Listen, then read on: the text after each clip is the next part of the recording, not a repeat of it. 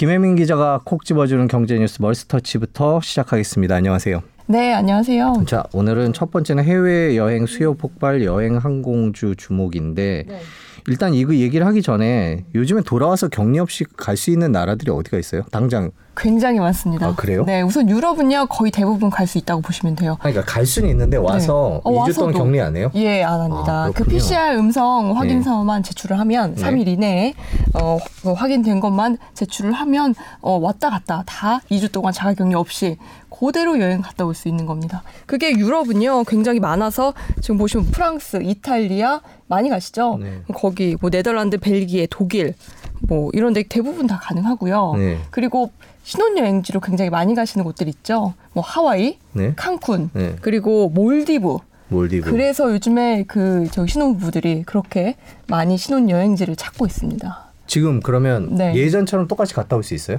어, 그럼요. 예전처럼 똑같이 음성 대신 이제 음성 확인만 되면. 아, 음성 확인서. 네, 자가격리 예. 없이 앞뒤로 이게 뭐 회사 다니시는 분들은 굉장히 부담이 이제 하나도 없어지시는 거죠. 그러니까 저도 못 갔던 이유가 갔다 와서 네. 2주 동안 회사 출근 못 한다는 음. 거였는데 네. 그게 사라진 곳들이 좀 많아졌군요. 근데 뭐 그 나라 상황에 따라서 좀 상황은 다를 것 음. 같은데 그래서 예약도 많이 됐겠어요, 당연히. 어, 맞습니다. 예. 제일 많이 이야기 된 게 사이판인데요. 아, 사이판이요. 사실 여기는 몇 달 전에 이 트래블 버블이라고 해서 네. 이 각 정부가 서로 협약을 맺었죠. 그래가지고 사실 그동안 자가격리가 없었는데요. 여기는 최근에 자가격리가 생기긴 했습니다. 음? 5일 동안. 5일이요? 예, 거리두기 4단계로 우리나라가 격상이 되면서 이제 사이판에 들어가서 5일 동안 자가격리를 하긴 해야 돼요. 그러니까 우리가 사이판에 가서 못 돌아다니고 5일 동안 자가격리를 네, 해야 된다고요? 그렇죠. 그런데 그런데 사이판 가보셨나요? 아니요. 전 한번 가봤는데 사실 사이판 가면 어차피 리조트에만 있어요. 네. 리조트 안에 대부분 시설이 갖춰져 있거든요. 밖에 나갈 일이 별로 없습니다. 격리가 리조트 격리인가요? 그렇죠. 방격리가 아니라? 그렇습니다. 네. 게다가 그 리조트 홍보해 주는 격리하는 예, 예. 그 5일을 5일 동안 네. 리조트 비용을 그 사이판에서 다 지불을 하고요. 또 하나는 PCR 검사가 무료입니다. 네. 또 하나 관광할 때 쓸 수 있는 현금 바우처도 사이판에서 지급을 해요. 아 사이판이 한국 관광객들을 위해서 여러 가지 준비를 하고 있다라는. 그렇죠. 이게 버블 트래블 때문에 이제 협약을 맺은 건데 이 제가 들어보니까 이 현금 바우처가요. 이 관광 7박 8일 동안 충분히 쓰고 남을 정도로 많다고 합니다. 음. 그래서 지금 이제 올 해 연말까지 8천 명 예약이 이미 다 사이판 끝났습니다. 올해 가고 싶어도 못 가요. 아 그렇죠. 그러니까 네. 저희 방송이 이게 홍보가 아닌 게 네, 못 갑니다. 어차피 어, 이렇게 말씀드려도 갈 수가 없군요. 그렇죠. 아. 네. 그래서 네. 이제 그 대체지로 곽강을 받는 게 괌입니다. 괌이요? 네, 네. 괌도 비슷하게 사이판이랑 갈 수 있는데 네. 여기는 뭐 또 자가격리도 없어요.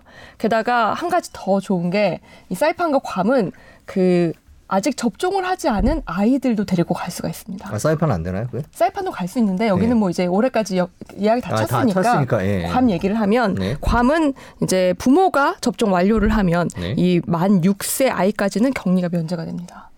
굉장히 음. 큰 어드밴티지죠. 네. 네. 그래서 이렇게 최근 어, 해외 여행에 눈을 돌리고 있는 이 한국 분들이 굉장히 많아졌고 또 싱가포르까지 트래블 버블이 확대가 됐습니다. 네. 이러다 보니까 항공주, 여행주에 관심을 갖는 분들이 굉장히 많아지셨어요. 네. 그죠? 그리고 또 그동안 많이 오르기도 했죠. 네. 그런데 한 가지 주의하 투자를 하실 때 주의하셔야 될 부분이 있습니다. 네. 최근에 유가가 굉장히 많이 올라서 네.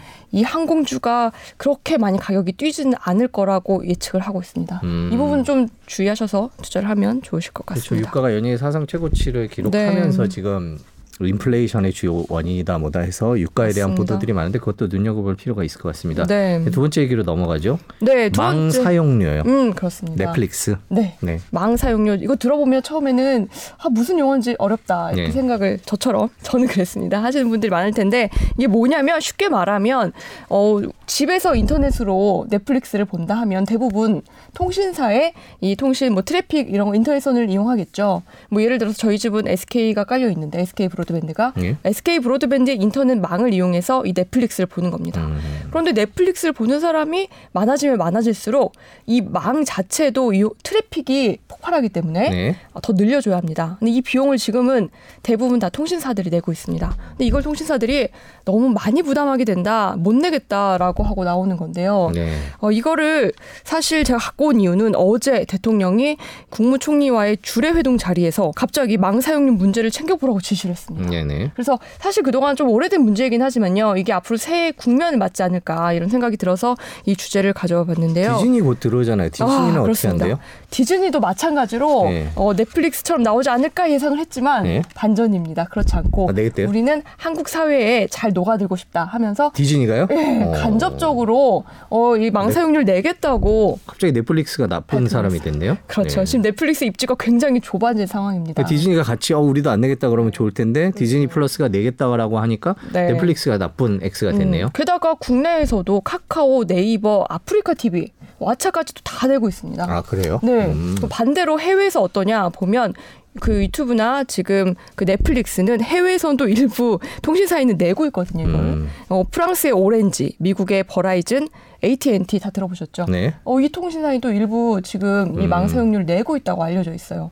그러니까 어, 왜 한국에만 이걸 안 내냐라는 의문이 커지고 있는 거죠. 게다가 최근에 오징어, 오징어 게임으로 때문에 큰 돈을 벌었는데 그렇죠. 네. 네. 어떻게 입장을 바꿀지 궁금해집니다. 네. 망사용료 얘기는 여기까지 하고 세 번째는 금겹살 금한우. 네.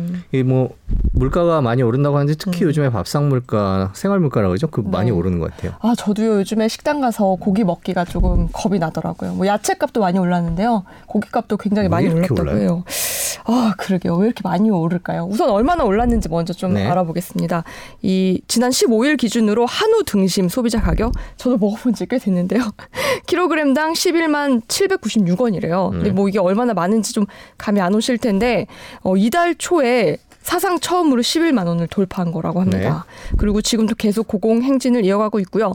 코로나 발생 이전보다 23%나 뛰었습니다. 네. 그리고 국산 돼지고기도요. 이 삼겹살을 기준으로 하면 킬로그램당 26,132원입니다. 네. 이거는요. 그 2019년 말 이때 막 코로나가 시작됐죠. 네. 이때와 비교하면 47%나 급등을 한 음. 가격이요. 근데 이 원인이 뭐냐 물어보셨는데 네. 그게 글로벌 물류 대란이라고 합니다. 어떤 거냐면 지금 뭐 미국 LA 항이나 롱비치 항 보면 배가 입항을 하지 못하고 이 바다에 둥둥 떠 있는 그림 많이 보셨을 겁니다. 네. 네, 이게 지금 인력이 없어서 이 그 입항을 할 하역을 할 사람들이 없어가지고 어 이 배가 안으로 들어오지 못하고 있는 건데요. 이게 우리나라까지 지금 영향을 미치고 있는 겁니다. 그래서 지금 현지 고기 가격이 오른 데다가 또 해상 운임까지 급등을 했다고 해요. 아 운임이 올랐겠군요. 네 맞습니다. 음. 그러면서 수입류 공급이 막히니까요. 어, 여기에 수입량도 함께 줄고 있다고 합니다. 이마트 같은 큰 이제 업체들은 그래서 직접 이제 항공편을 동원해 가지고 이 뭐 캐나다산 돈육을 어 직접 아, 들어온다 비행기 타고 네. 비행기로 들여온다고요? 그렇습니다. 아. 그렇게 고기를 갖고 들어온다고 합니다. 근 네. 사실 당분간은 이 음. 물류 대란이 해결될 걸로 보이지 않거든요. 그렇죠. 바이든 대통령이 네. 직접 나서서 지금 음. LA 쪽에 네. 해결을 하기 위해서 뭐 24시간 음. 가동하고 얘기하는데 뭐 그렇죠. 뭐 시간이 문제는 아닌 것 같고 이게 해결되려면 네. 좀 시간이 하는데 그러면 그 동안은 계속 고기 가격이 비쌀 수밖에 없다 이렇게 봐야 되나요? 네, 아마 고기뿐만 아니라 네. 대부분의 네. 물가가 다 오를 거고 그리고 곧 이제 크리스마스, 아, 블랙 그렇죠. 프라이데이 있죠. 네. 이때 뭐 선물 같은 거 사려고 하시는 분들 많고 또 직구를 아. 노리는 분들 계실 텐데 네. 미리미리 사 두시는 게 굉장히 좋습니다. 품절이 될 가능성이 커요. 예, 공급, 공급 망 문제가 생각보다 우리랑 관계가 없다라고 생각했는데 이게 얼마나 우리 생활과 직접적으로 관련이 있는지 깨달을 수 있는 일들이 속속 일어나고 있습니다. 그렇습니다. 자, 김혜민 기자의 멀스터치 이렇게 세 가지 정리를 해봤습니다.